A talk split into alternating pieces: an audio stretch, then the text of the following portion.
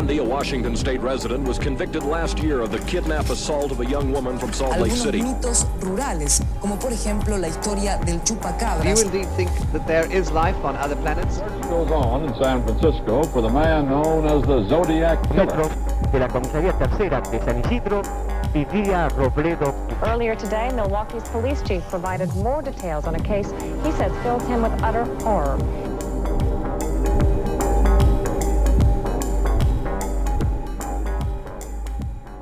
Hola, yo soy Pisandro. Y yo soy Cherry. Y esto es La, La Sexta, Sexta Pata. Pata. Te doy a más porro. ¿Cómo estás? Bien. Cansada. Sí, yo estoy medio como con un dolorcito de panza. Mm. Pero bueno, nada, la vida es así. Sigue, sigue y gira. La vida es así. Y yo, espera aquí. Y ya no seré tuya, seré la gata bajo la lluvia. Era esa la canción. Sí, era esa. ¿Cómo estuvo tu semana? Bien, no sé si tengo algo para contar. Me estoy poniendo al día con la serie de Luis Miguel. Terminó Masterchef. ¿Quieres hablar un poco de estoy eso? Estoy leyendo un libro que dejé. Estoy terminando nuestra parte de noche, que lo empecé a leer antes de la pandemia. Sí, bueno. Y son pasaron cosas. Que pasan. cosas. Sí, sí, cosas sí. que pasan. La pandemia nos arrasó. Nos arrasó, nos arrasó. Con, a nivel mental, sobre todo. Sí. Pero me voy a poner una meta de leer al menos quince páginas por día, que eso es algo que antes me servía. Sí. Y en un momento me dejó de servir cuando empecé a tener una debacle mental, que creo que la tuvimos todos. Sí. Pero yo dije, bueno, es que al principio yo leía diez páginas por día, después me lo había pasado a treinta y lo podía hacer, pero después intenté sostener treinta páginas por día y ya no y era pude. Como, no. Me frustré, sí. Entonces dejé de leer directamente. Entonces estoy intentando volver. Y también me puse la, la meta de no comprar libros. Uh, eso es muy importante. A menos que lea cierta cantidad. Por ahora dije, bueno, tengo que leer cinco libros y me quiero comprar otro libro. Como no voy a... Tengo que terminar de leer los libros que tengo en la biblioteca en algún momento. Sí, sí, yo no soy así. Sí, lo sé. Este... Vos sos más de tipo, voy a leer un libro y comprar cinco. Bueno, de hecho, el otro día me compré la segunda parte de Guio, escrita por Junji Ito, y lo leí. Es un manga, así que es como... más fácil si se quiere. Está lleno de, de imágenes que, que perturban la mente. Mm. Eh, si les gustan las imágenes que perturban la mente, lo recomiendo. El final como que es como, ah, mira, eh, eh, es un final y listo. Pero la historia es como súper interesante. Es como, es una pareja que está en el mar pescando y... y la chica, porque es una pareja cis heterosexual, y la chica como que no le gustan los pescados porque es como muy sensible a los olores y, y hay un poquito de olor y ya se pone como súper mal, y de repente empieza a ver como un olor muy feo y dice no, vámonos, vámonos, vámonos, y van a la casa o, o al lugar donde estaban quedándose, no me acuerdo porque la primera parte la leí hace un toque, y sigue habiendo olor feo, ella sigue diciendo hay mucho olor, mucho olor feo, me voy a bañar, me voy a bañar, como que se empieza a bañar, y me, no sé si como que se desmaya o qué del olor, y ahí el, el novio como que empieza a sentir el olor, que es un olor reputrefacto, y encuentra como un pez muerto en la casa, pero como que tiene patas el pez, pero está muerto, pero se mueve, y nada, el manga te lo va explicando cómo es todo eso. Qué perturbador. Es... muy perturbador. Te había preguntado, ¿querés hablar de la final de MasterChef? Eh... ¿Qué, te, ¿Qué te inspira? ¿Qué te...? O sea, me pareció una cagada cómo lo hicieron, eso de cortarla a la mitad y de ponerla sí. muy a las apuradas antes de la voz. Que te amo, Lali, pero no la voy a ver porque no me interesan los realities de cantantes. No me inspiran nada. Más si cantan bien. Tipo, poneme un desastre. Pero es claro. Como los que cantaban mal no cantaban tan mal tampoco. Poneme a alguien que cante increíblemente mal, ¿entendés? Sí. Para que yo me pueda reír a carcajadas. Que igual ahí tampoco. No me gusta la, la, el discurso de ay, vas a cumplir tu sueño siendo cantante. No, ya pasó con Bandana y terminó ahí. Ni siquiera, ni siquiera Manbrú triunfó tanto después. Wow. Eh, nada, y no sé, yo no quería que gane quien ganó. Yo quería que gane la otra persona. Pero bueno, nada. Yo sé que todo el mundo quería que gane quien ganó. Me acuerdo, ah, no estamos diciendo nombres. No, decilo por, si querés, sí. Ah, vos no lo, no lo querés nombrar. no, no, no, no. No lo nombraré. Yo por no spoiler por si alguien no lo vio, pero bueno, supongo que ya tipo la, lo saben. Sí, porque esto sale el domingo y... No, aparte si usás cualquier red social lo viste. Sí. Yo me acuerdo que al principio cuando empezó esta, esta temporada de MasterChef, yo te dije, ah, lo voy a ver por esa persona. ¿Mm? Y, y te dije en chiste, lo voy a ver hasta que esa persona se vaya. Y mentiste, porque y no sí, lo viste. Mentí, hasta que esa porque fue. Me cansé a la mitad. Más de la mitad igual vi, creo. Y te dije, ah, pero ¿qué? Cuando se vaya vas a dejar de verlo. Y sí, así que nada, por ahí. Y me acuerdo que al principio te dije, por ahí, si, si gana lo veo hasta el final. Y vos me dijiste, no va a ganar. Y yo estaba pensando que te tendría que haber apostado un montón de guita que, te, que iba a ganar. Y a, pero vos realmente creías que iba a ganar. No. Es que pa- si soy... Más allá de, de la superación y del camino y de todas esas cosas, para mí como que no se lo merecía. Es que, ¿sabes? A mí no me cae mal, porque yo tampoco no, quiero no, que no, nos cancelen. No, no es que me cae mal, al contrario. Ya sé que a vos no te cae mal. Lo amo. Pero a mí tampoco me cae mal. A mí lo que me revienta durante el programa, que pasó mucho, es que es una persona como... re negativa y como que se enoja fácil y todo el tiempo estás como, oh, wow, ya me calenté y ya lo estoy pasando como el orto. Y me rompe las pelotas que a esa gente le vaya bien. Porque es re pesado tenerlo alrededor. Tipo, yo me imagino estar concursando ahí con esa persona a, hablando así, puteando y enojándose y teniendo cara de orto. Y encima esa gente que tiene cara de orto y después le va bien, que es tipo la peor clase de gente. Y te chupa energía. Es como un vampiro emocional, sí, en ese sentido. Y a mí esa gente me cae mal. Y no me gusta que le vaya bien en la vida. Que no significa que... que, que, que porque hace un rato dije que no me cae mal. Es que no me cae mal. Me cae mal ese aspecto de sí. él. Eso quería decir, ¿no? Que me cae mal él. No, sí, sí, sí. Yo igual lo pensaba por ahí no tanto en, en ese aspecto, sino en el sentido de que a lo largo del certamen... Me gusta decir la palabra certamen. Como que no fue tan lucida su participación. Igual para mí en esta temporada no, no fue... Nadie se lo merecía sí. tanto como Claudia Villafañe en la primera, creo. Ok. También pasó un poco eso. Como que esta temporada no hubo nadie que vos digas, ah, revelación de la cocina. Pero bueno, o sea, yo por, por una cosa emocional me hubiera gustado más que Ana Georgina. Sí, sí, sí. Y también, esto no lo escuché ni lo vi, pero leí que lo habían dicho, como que... Leí que Andrea Rincón comentó... En el, no sé si en el programa mismo o en los medios o en Twitter o redes, lo que fuera, como que Georgina como que estaba necesitando la plata. Mm.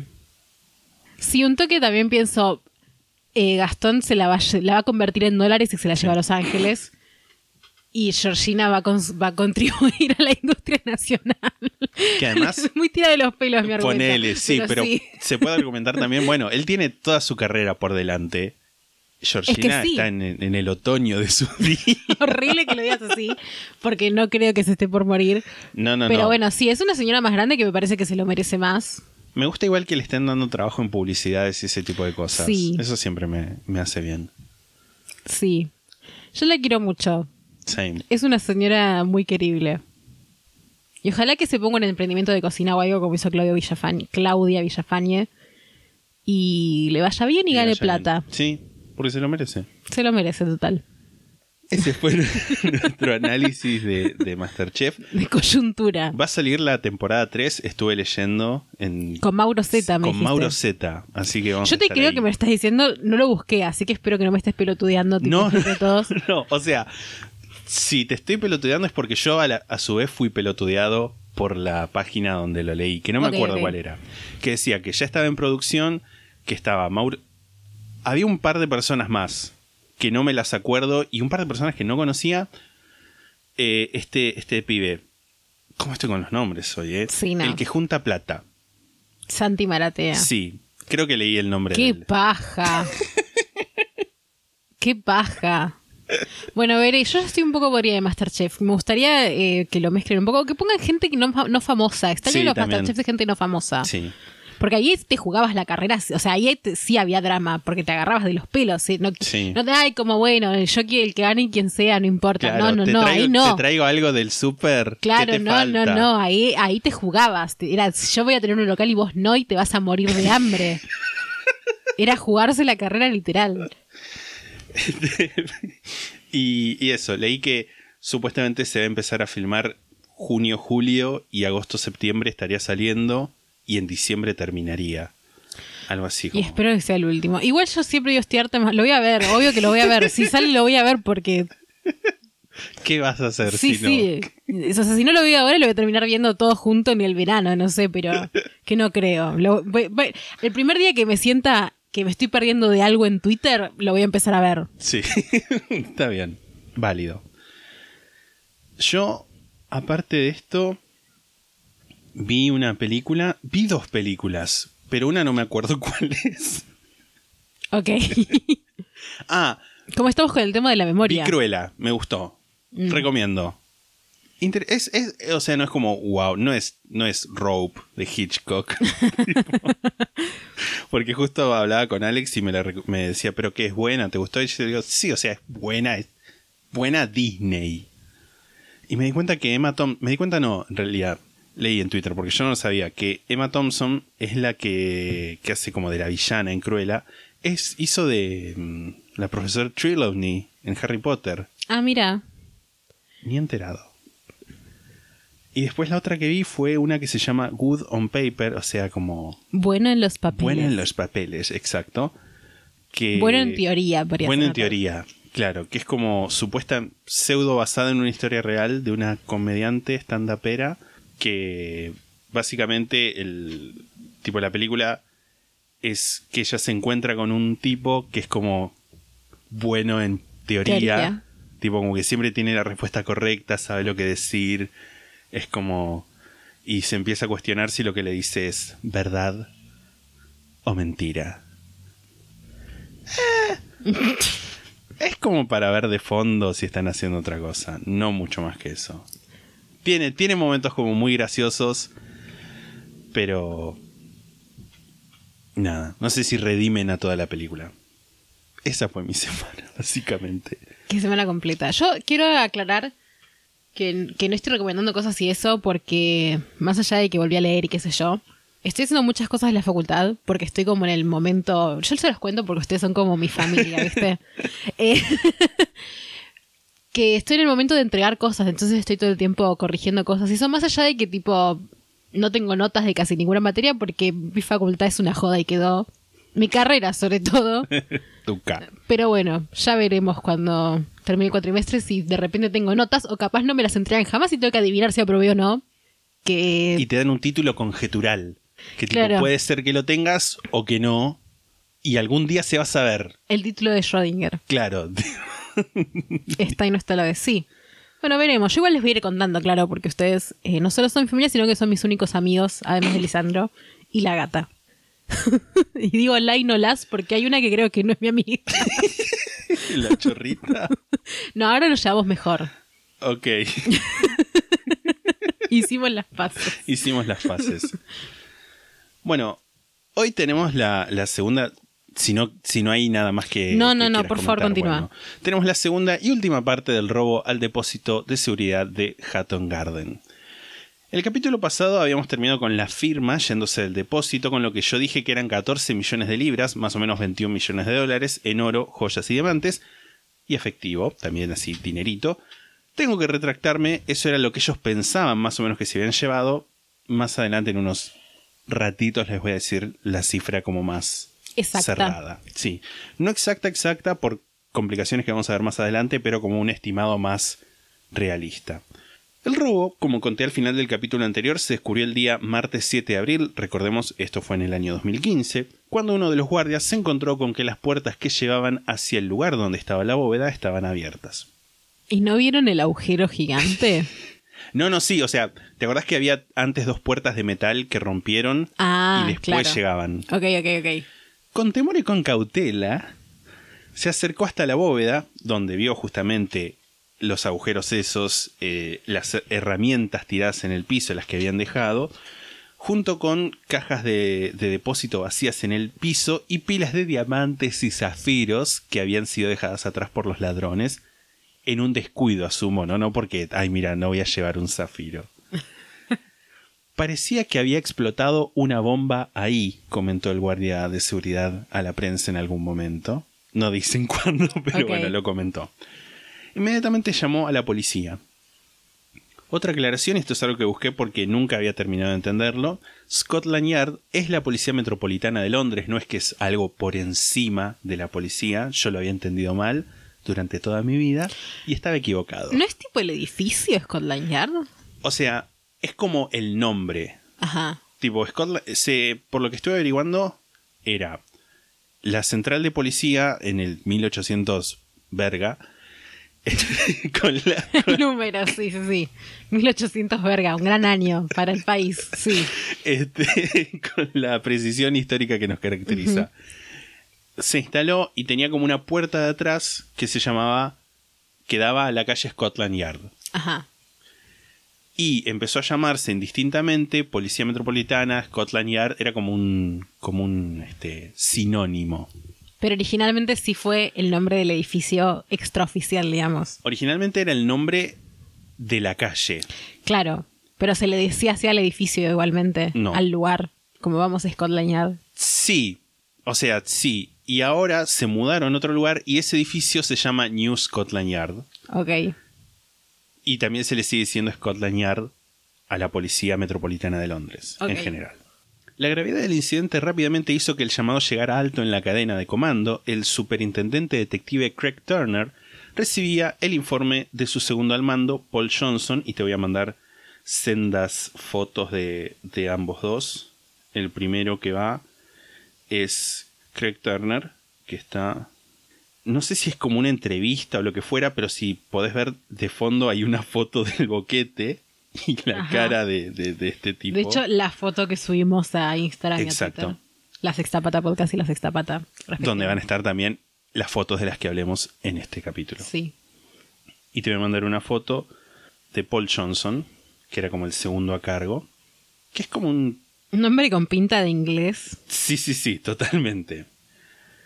Pero bueno, recibía Craig Turner el primero... el informe de su segundo al mando, Paul Johnson, de que había habido un robo en Hatton Garden con tres agujeros en la pared, por los cuales parecía que se habían llevado muchas joyas. Uh-huh. Johnson no parecía preocupado por esto, como decía, bueno, sí, un robo. Pero cuando fue a Hatton Garden y vio el estado en el que estaba la bóveda, se dio cuenta de la importancia que iba a tener este caso en su carrera. Johnson estaba a dos años de jubilarse y en su profesión, como le diría a Dan Bilevsky, el autor del libro que usé como fuente principal, uno es tan bueno como su último caso. No importa, en, okay. en, en, en esa profesión, o sea, ser policía, no importa que hayas tenido muchos éxitos, si el último la pifiaste mal, es por lo que vas a ser famoso. Ok. Turner era el jefe del Flying Squad o Escuadrón Volador, que es una unidad de élite dentro de la Policía Metropolitana de Londres, encargada de investigar robos. Es una unidad que fue creada en mil novecientos diecinueve y es voladora porque puede operar libremente entre los distritos de Londres. Yo pensé que era porque tenían helicópteros o algo así. Capaz Seguramente, tienen helicópteros, capaz tienen sí. helicópteros, pero no creo que en mil novecientos diecinueve los tuvieran. Londres es una ciudad muy complicada. No los voy a aburrir con los detalles administrativos de cómo está dividida, tipo los distritos, los boroughs y esas cosas. Sobre todo porque yo no los entiendo. Los burros. Los burros. Los burros. Me parece que dijiste burro, pero, pero como si fueras un yankee. Burro, que habla mal. Este, no los entiendo. Porque como que está tipo eh, Ceremonial County, County, está la City of London, después está la City of London. Es muy... Son cosas que para mí son como tipo resabios de una época medieval que tuvieron que decir, bueno, sí, sí, sí, ahora todo es parte de todo esto. Por lo general, los miembros del Flying Squad tienen reputación de coraje, heroísmo y tenacidad. Uh-huh. Johnson, el segundo a cargo, tenía un historial impecable en su paso por las fuerzas de seguridad y sabía que, además de su reputación, también estaba en juego la del escuadrón al que pertenecía. A medida que los oficiales relevaban la escena y veían cuántas cajas habían sido robadas, fue claro que el total robado ascendía a casi veintisiete millones y medio de libras, o sea, más de cuarenta y un millones de dólares, y esta es la corrección que hice. O sea, como hago. El doble de lo que creían. El, robo, el, el doble de lo que creían, exacto. El jueves nueve de abril, Johnson dio una conferencia en el, una conferencia de prensa, ¿no? En el ochenta y ocho noventa de Hatton Garden. Te voy a mandar una foto de esta conferencia. Hay un video en YouTube donde se lo escucha hablar como muy nervioso, ¿viste? Que parece que se le va a quebrar la voz en cualquier momento. Ajá. Fun fact, soy este viejo. Estoy en lo mismo viejo. Está en lo mismo viejo. De, de remera, de camisa azul a cuadrille. Vos tenés esa camisa. Sí. Yo soy este tipo con cara de orto. Sí, real. En esta conferencia de prensa anunció que las bóvedas habían sido robadas, que había una investigación en curso y que estaban en proceso de identificar a los dueños de las cajas de seguridad que habían sido robadas. Como contaba, pude ver una parte de esta conferencia de prensa, y en esa misma conferencia él cuenta que tipo leyó noticias como Her Reports de que la policía no había respondido a la alarma que había sonado el viernes. No sé si se acuerdan, había sonado una alarma y no sí. había ido la policía. Y afirma que eso es parte de la investigación, lo que me hace pensar que de una forma u otra ya se hablaba un poco del caso en los medios antes de que él convocara esta conferencia de prensa y dijera sí, efectivamente pasó esto. La relación entre los diarios y Scotland Yard, por lo menos en ese momento, era un poco tensa, porque hacía unos años había habido un juicio en el que se había descubierto que varios periodistas le habían pagado a policías para que les filtraran información, incluso llegando a, en un momento filtraron como una especie de una grabación de una, de una llamada telefónica donde se hablaba de un secuestro de una persona que después murió, tipo secuestrada, y nada, había habido como un revuelo judicial. La prensa inglesa es como una poronga, ¿no? Sí, sí, sí. Como que es ramalillista. Es la, como la prensa escrita, uh-huh. tipo los diarios, tipo los tabloides, uh-huh. como que esos son como de lo peorcito. Igual no, no estamos diciendo que acá somos no, increíbles. No, no, obvio. Pero bueno, como que siempre hay cosas, siempre que hay algo en los casos estos está involucrada la prensa inglesa de alguna manera, siempre es por cosas horribles. Sí. Pero nunca sí, es sí. algo bueno. Y desde ese momento había habido una relación distante y de desconfianza mutua. Esto como que lo cuentan en el libro como diciendo, bueno, esto justifica como todo lo que pasó después con los medios, que de decir, bueno, este, como que tenían ganas de, de mostrar el, el fracaso de, de Scotland Yard.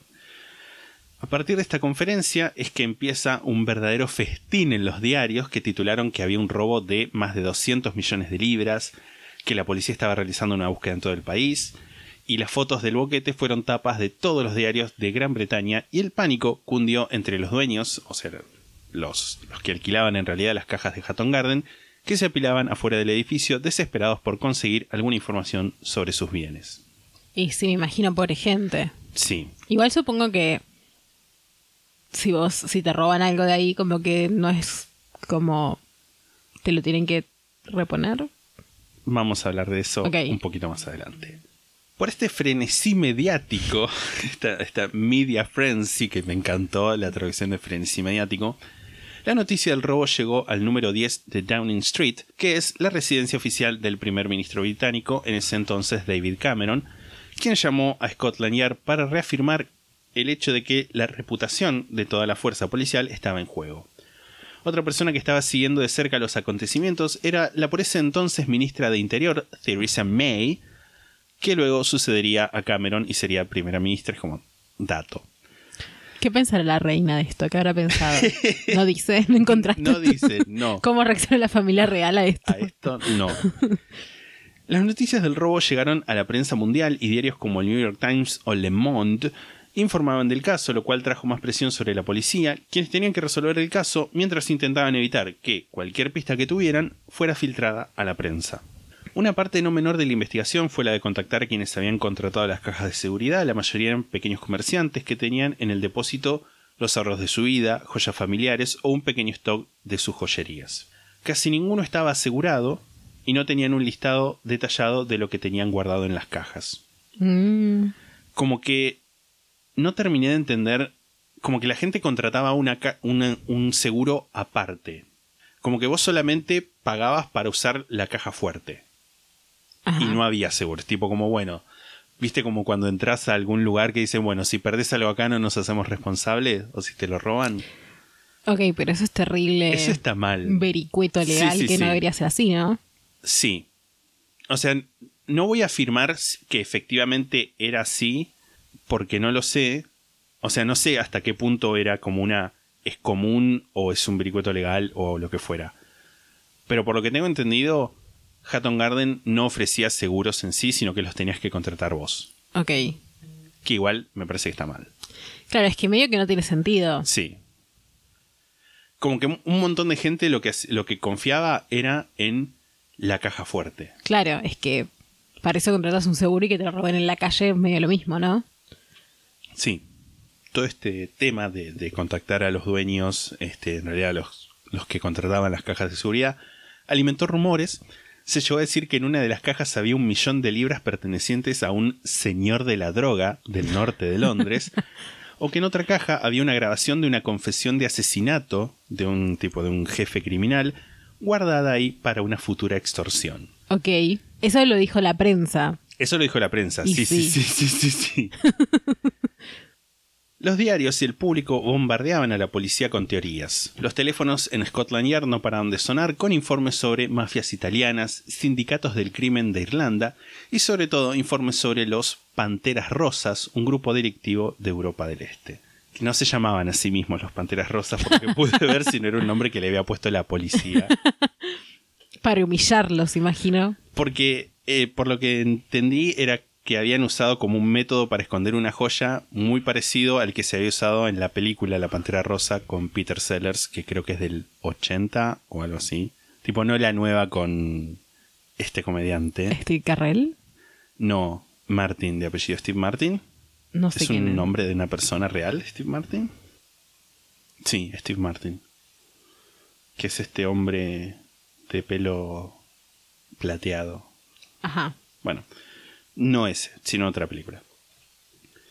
Y mientras tanto, desde el primer día, los miembros del Flying Squad, este escuadrón volante o volador, estaban tratando de adquirir cualquier tipo de información.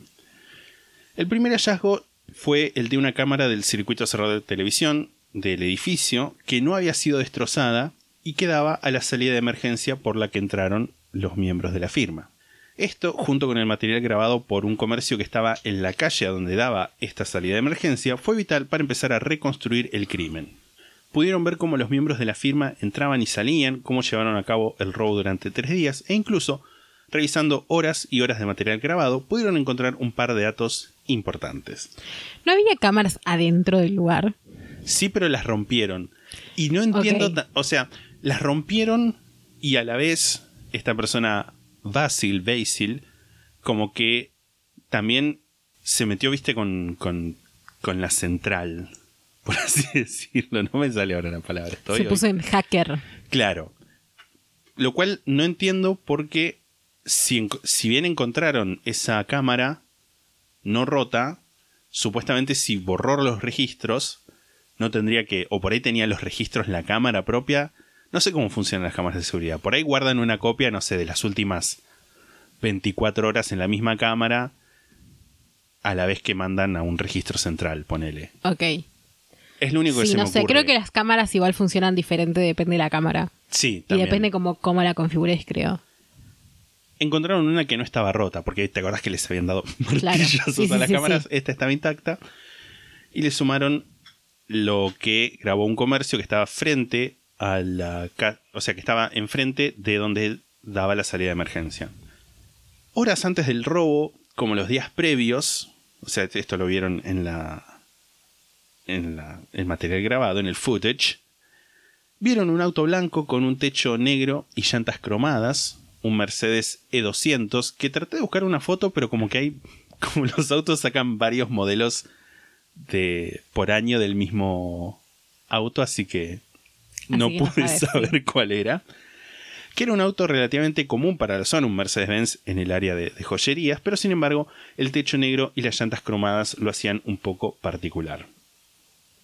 También es importante señalar que en un momento, no se sabe muy bien cómo, pero las imágenes de, de esta cámara que no rompieron fueron filtradas a la prensa. Ajá. Y si bien no se veían las caras de, de los...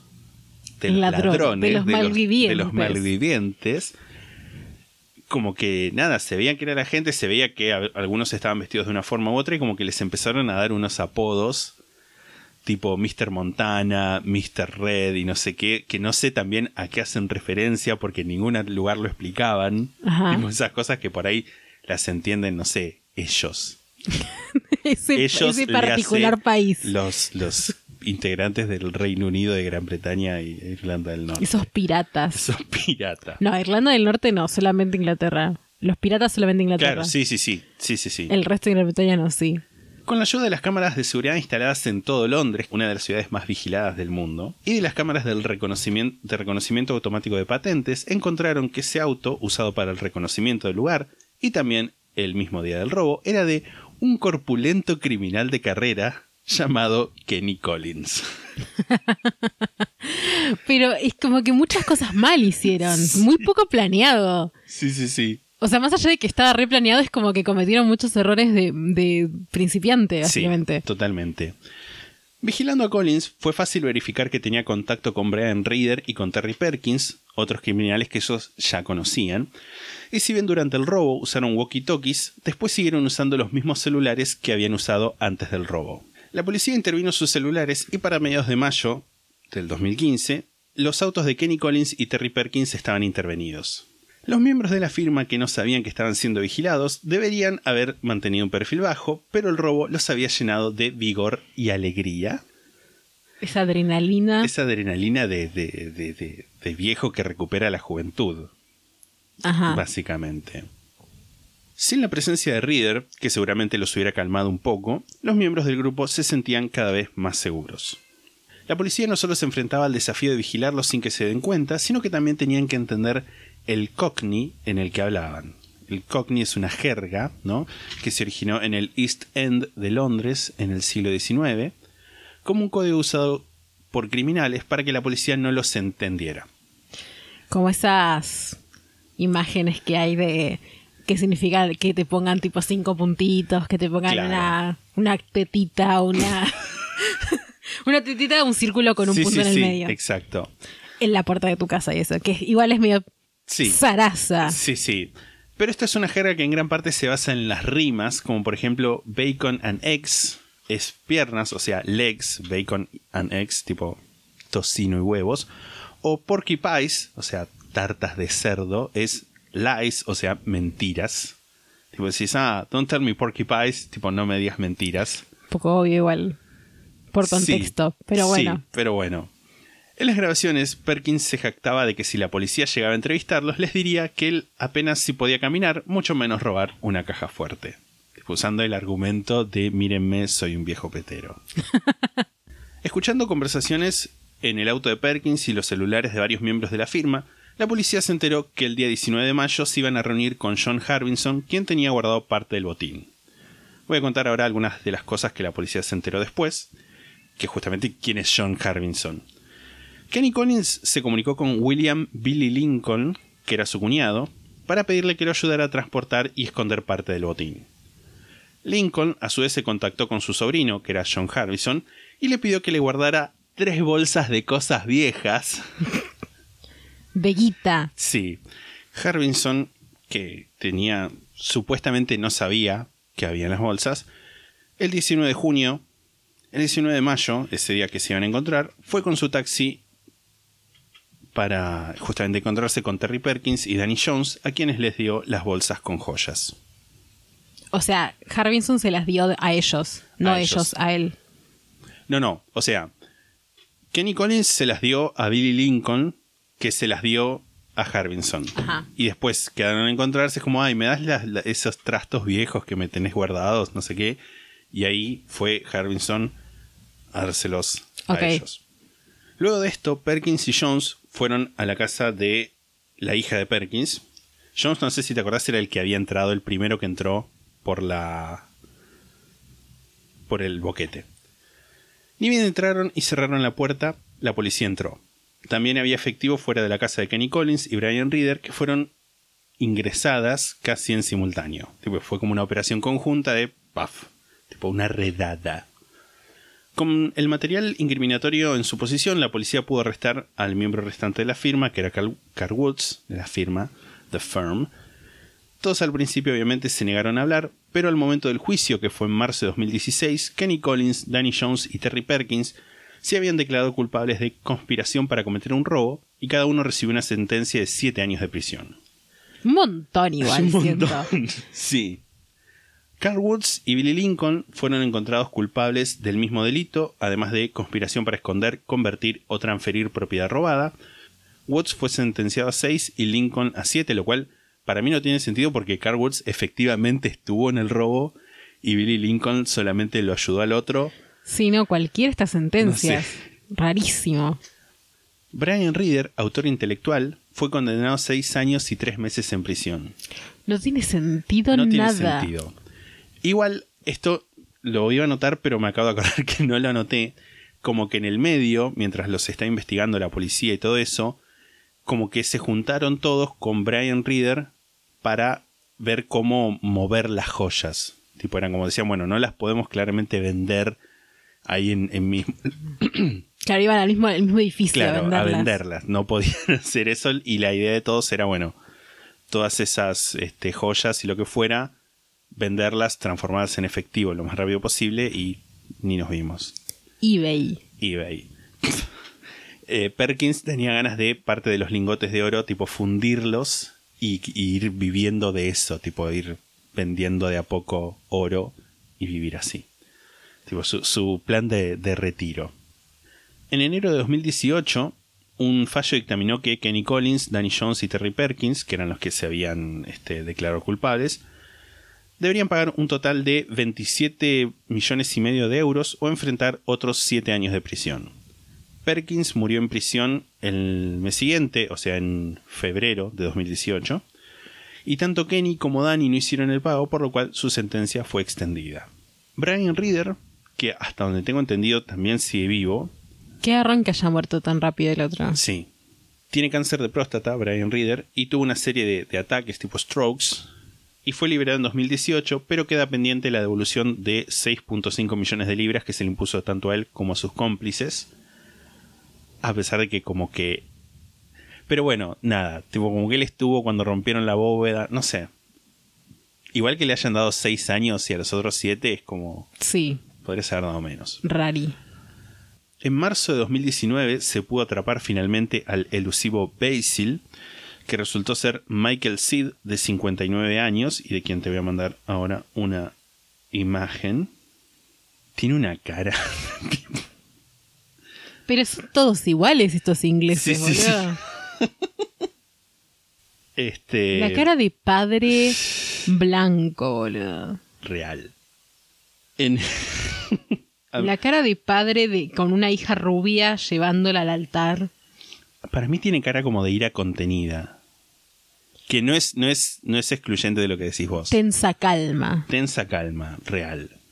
En el juicio que, que le hicieron, se informó que en su habitación se encontraron ciento cuarenta y tres mil este, libras de, en gemas, joyas y lingotes de oro. Tipo, tenía ese valor. Y la fiscalía afirmó que no había evidencia que respaldara la afirmación de Sid de ser un joyero. Qué grande, igual. Me encanta, sí, sí, me encanta tipo, que haya intentado, tipo, bueno, si soy, pasa, pasa. Soy un joyero.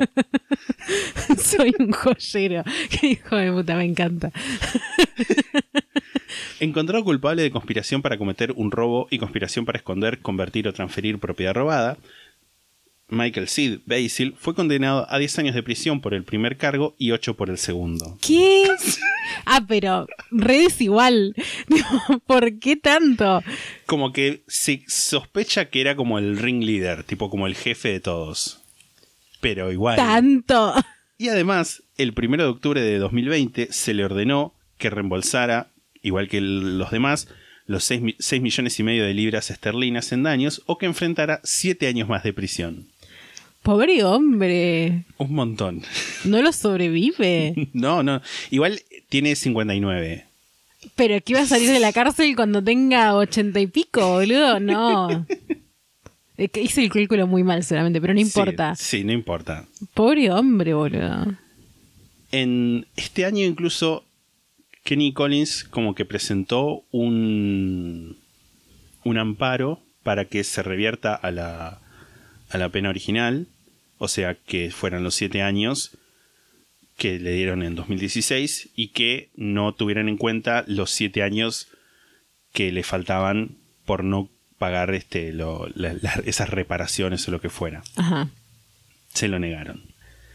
Hatton Garden Safe Deposit Limited, o el depósito de seguridad de Hatton Garden, quebró el mismo año del robo.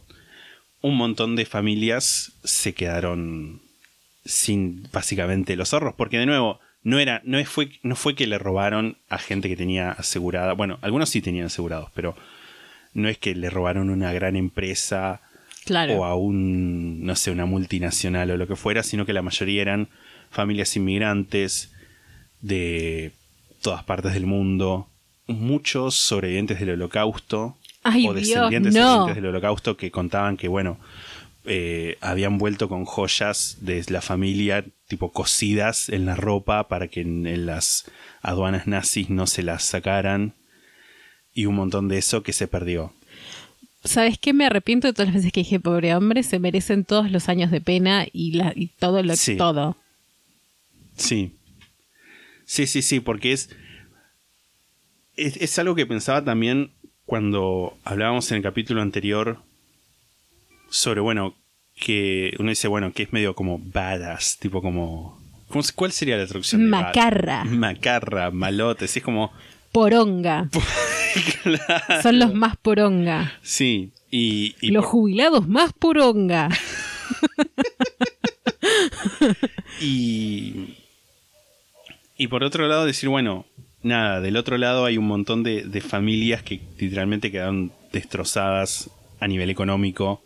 Y también emocional, me imagino, porque no solamente, no solamente por el hecho de, uh, perdí las joyas de la abuela, sino porque, nada, había un tipo que contaba que había sacado un crédito para pagar una casa y lo tenía que pagar en dos mil dieciséis y tenía todo en joyas, tipo ya tenía planeado todo como terminar de pagar su casa en dos mil dieciséis y lo perdió, porque se lo robaron. Claro, sí, sí, sí, sí.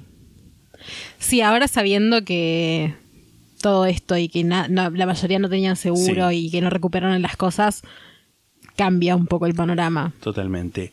Y también pensaba que igual prefiero romantizar a un ladrón que a la policía. Bueno, sí. Sí, sí, sí, sí. Tipo, puestos a elegir.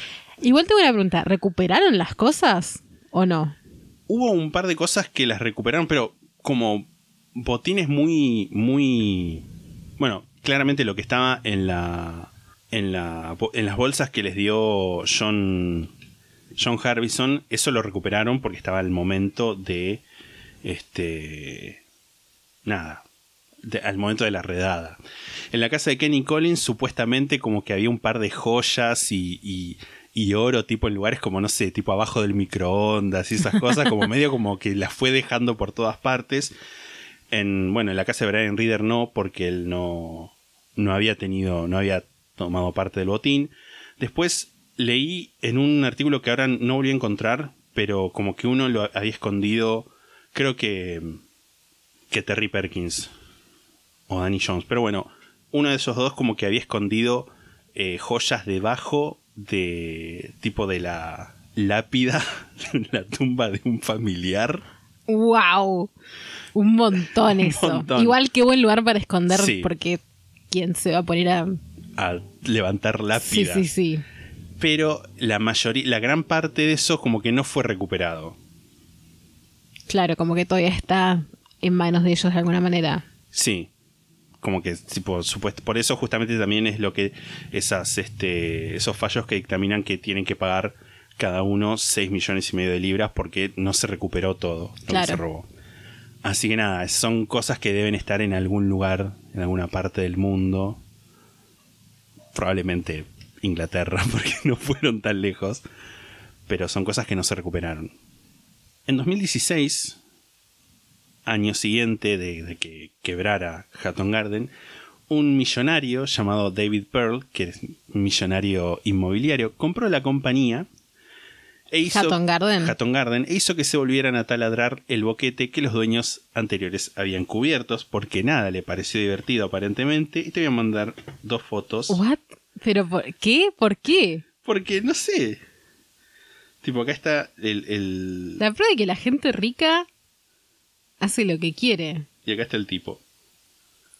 Era bastante alta la altura del boquete. Sí, era como... poco más de medio metro, y de hecho... Ah, pero qué forro el tipo. Una foto de él asomándose por el boquete como si se tratara de una, de un divertimento. Es que para él decir un divertimento. Hay un, y hay un video de la B B C de Londres donde un tipo, efectivamente hay como una reconstrucción de este boquete y un tipo como que pasa con el brazo, suponete un brazo pegado contra el cuerpo y el otro para adelante. Ajá. Entonces como que va pasando por los por ese boquete, lo tienen que empujar un poco de atrás y logras después sacar el otro brazo y pasa. Que igual, de nuevo, este tipo que está pasando por acá por el boquete es una persona joven. Recordemos que toda la gente que pasó por ese boquete era gente que tenía más de sesenta años. Sí, sí, sí. Sí, me sigue pareciendo una proeza atlética. Sí, sí, toda sí. Esta cuestión. Same.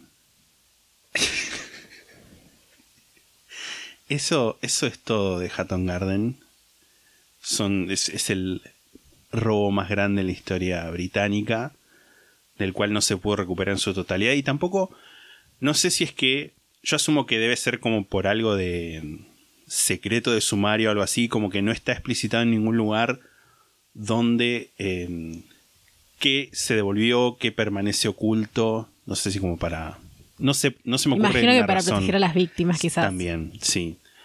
El tema también es que el libro de Dan Bilowski era del dos mil dieciocho y todavía habla como de la figura misteriosa de Basil. Claro, que después se develó. Que se, en el año siguiente, dos mil diecinueve, fue que lo capturaron y le mandaron como dieciocho más siete, veinticinco años de cárcel. Este... Nada. Que, y que también, como de, de nuevo, como el, una de las apelaciones que hizo Kenny Collins fue este año. Así que es como una historia que, si bien ya está dentro de todo resuelta, puede llegar a tener un par de ramificaciones menores durante este sí, tiempo. Sí, pueden llegar a salir pronto también. Sí. Bueno, eh, no terminé de entender, porque la última noticia que vi fue del dos mil diecinueve o dos mil dieciocho... Brian Reader está libre. Ajá, ¿pero se cumplió la condena? Lo liberaron después de tres años. Justamente, fue el, era el que tenía cáncer de próstata y que tuvo varios ataques y que como fue eh, released in remission, que no, no encontré, en, en la traducción decía soltado en remisión, pero no encontré como... Claro, no, pero debe ser en remisión del cáncer. Claro, puede ser, sí. Se lo soltaron mientras estaba en remisión del cáncer. Y Eh, mientras eh, pasaba el tiempo para volver acá a la cárcel, también era que se cumplía el plazo de la devolución de estos seis millones y medio de libras y estaba por presentar un, una amparo. Piel, un amparo, una apelación para que para seguir libre. Que eso no encontré cómo, cómo estaba o no. Yo asumo que si se hubiera muerto lo hubieran dicho en algún lugar. Claro. Así que asumo que debe estar como medio como en un limbo legal y probablemente... También entre la vida y la muerte. Sí, sí, sí. Porque encima creo que era el, el mayor. El... Quizás por eso lo soltaron también. Sí. No, igual el mayor me parece que era Kenny Collins. Ok. No, él era el mayor. setenta y seis años al momento del robo tenía Brian Reader y Kenny Collins setenta y cuatro. Que son... seis años más. Uh-huh. O sea, Kenny Collins tiene ochenta ahora y Brian Reader ochenta y uno. Claro. Gente grande. Gente ya grande, exacto. Y, ah, tengo una foto de Chapa que está... ¿No existe no... el el arresto domiciliario en Inglaterra? Quizás. Tengo una, una, una foto de Chapa que es, es del dos mil siete... que es de septiembre del dos mil siete, que son Brian Reader, Kenny Collins y Terry Perkins en el pub de Castle. Dios. Wow. Y que es como nada, como un montón de veces se deben haber reunido así entre el dos mil doce y el dos mil quince, e incluso después de haber realizado el robo para para ver nada qué hacían con las joyas y todo eso. Parece una imagen muy linda. Nosotros. Real. Literalmente nosotros. Real. Aparte es una foto como sacada pareciera como una cámara de seguridad, pero está mirando la cámara uno, así que capaz pusieron una cámara de digital arriba de una mesa y por eso está sí. la mesa. Sí, sí, además este, la, la, abajo la fecha es como muy de cámara digital. Sí, es, sí, un, sí. es parte de un video donde están ellos tipo tomando y se escucha como mucho ruido de fondo, así que no, no sé tipo si es, si es que lo fue de, se los, los sacaron de de incógnito, que, que no creo, porque está ¿Por qué no está viendo la cámara? Mirando sí. directamente a la cámara, o sea que los era como una filmación casera, no sé. Ese fue el caso. Eh, bueno, como ya hemos dicho, no hay que confiar en los jubilados. No. Especialmente si son viejos blancos de cara roja. Sí. No sé si, si hay algún otro... ¿Alguna otra cosa que aportar? No. O algo que nos haya quedado. Yo creo que ya hemos dicho todo. A mí lo que me queda es eso, es no confiar en los jubilados, una vez más. Sobre todo si van en grupo. Sí. Como un grupo de jubilados es casi peor que un grupo de rugbyers, ¿viste? Como... So, acá, encima acá en marzo, Mar del Plata, bueno, ahora pandemia no, pero cuando no, no había pandemia, marzo era el mes este del turismo PAMI en Mar del Plata. No, y ahora que están todos los viejos vacunados y los jóvenes todavía no, vas afuera y el, es el episodio de Los Simpsons que, que, no había, que había toque de queda para la gente mayor de, de no sé qué, qué edad era, pero es, es una fiesta. Sí. Es una orgía de la wow. tercera edad en las calles. Qué fuerte. Hay que tener cuidado. Qué fuerte lo que estás contando. de... Sí. De este capítulo va a haber bonus track. Ah, te lo pregunté por mensaje y no me lo respondiste. Ah, no lo vi. Sí, bueno, va a haber bonus track. Hay una película que se llama King of Thieves, el rey de los ladrones.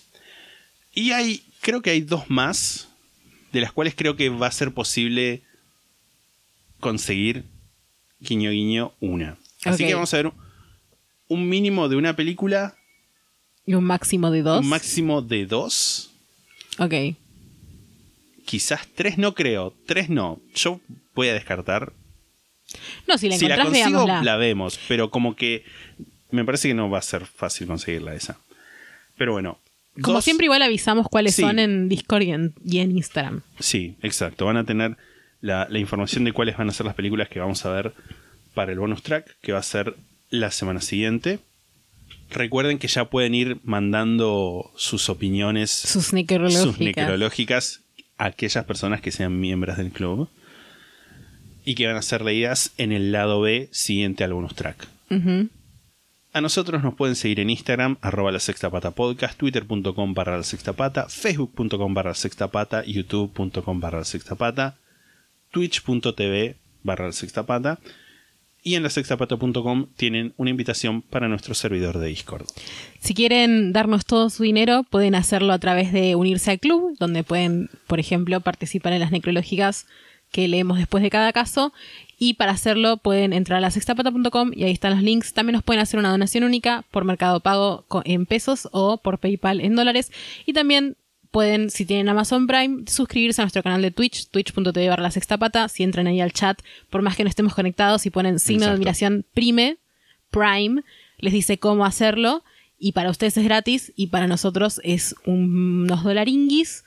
Que suma, todo sí, suma. Sí, obvio, todo suma. Aparte de dólares. Eh. Ahí, ahí estamos ahorrando para... No sé para qué, pero... Pero bueno, eso. Nos ayuda mucho. Y, puede, y cuando estén en, en los streams que hacemos los sábados, casi todos los sábados, ahora hay dos emoticones que... Entren y véanlos ustedes. Sí, no les voy a decir qué son. No les vamos a decir qué son. Si nos escuchan en Spotify o en algún lugar donde puedan seguirnos, síganos. Y si nos escuchan en algún lugar donde se pueda dejar una calificación o una reseña, déjennos la nota más alta y unas bellas palabras para que podamos llegar a través del algoritmo a cada vez más gente. Y recomiéndenos con sus amigues y si Por saben favor. de alguien que les guste, les pueda gustar esta temática. Si tienen alguna historia de gente, la pueden mandar a la sexta pata arroba gmail punto com. Ya hay nueve volúmenes sí. de historias donde pueden ir a escuchar y ver qué es más o menos lo, lo que se toca, lo que se trata, lo que se discute, lo que se comenta. Lo que se comenta. Y lo que ustedes crean que pueda ser interesante para historias de oyentes lo pueden mandar a la sexta pata arroba gmail punto com en forma escrita y a, por ese medio únicamente. Exacto. Y si tienen, y si tienen alguna pyme o emprendimiento, pueden enviar a través del formulario que está en la sexta pata punto com una solicitud para el paquete La Sexta Pata para pymes y emprendedores, con el cual pueden auspiciar con nosotros. Eso es todo por este capítulo. Nos volvemos a escuchar el próximo domingo. Chao. Chao.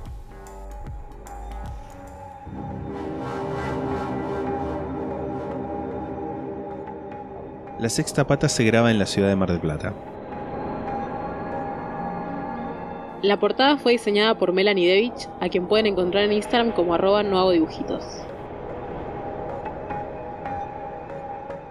La música es The Soft Whispering Truth por Lingua Ilustra y fue editada por nosotros para la intro de este podcast.